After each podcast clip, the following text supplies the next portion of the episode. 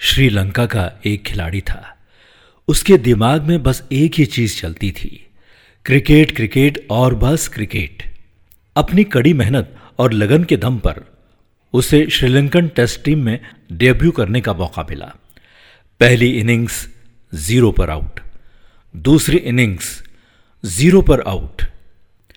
Team से निकाल दिया गया। Practice practice practice. First class match में लगातार अच्छा प्रदर्शन किया। 21 महीने बाद फिर से मौका मिला। पहली इनिंग्स ज़ीरो पर आउट। दूसरी इनिंग्स एक रन पे आउट। फिर टीम से बाहर। Practice practice practice.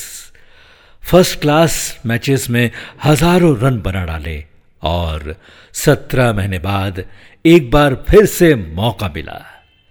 पहली इनिंग्स ज़ीरो पर आउट, दूसरी इनिंग्स ज़ीरो पर आउट। फिर टीम से निकाल दिया। Practice practice practice. तीन साल बाद एक बार फिर उस खिलाड़ी को मौका दिया गया, जिसका नाम था मरवन अट्ठापट्टू। इस बार अट्ठापट्टू नहीं चूका। उसने जमकर खेला श्रीलंका की ओर से 16 शतक और छह दोहरे शतक जड़ डाले और श्रीलंका का सबसे सफल कप्तान बना है। सोचिए, जिसको दूसरा रन बनाने में छह साल लगे, वो इतना बड़ा कारनामा कर सकता है? तो कोई भी आदमी कुछ भी कर सकता है। कुछ करने के लिए डटे रहना पड़ता है, लगे रहना पड़ता है।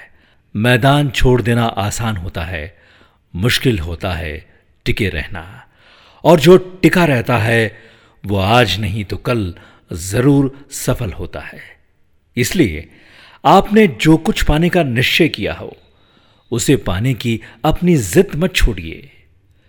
मन से किए गए छोटे प्रयास हमेशा बड़ा परिणाम देते हैं। जिद कायम रखिए। मंजिल आपकी मुट्ठी में है।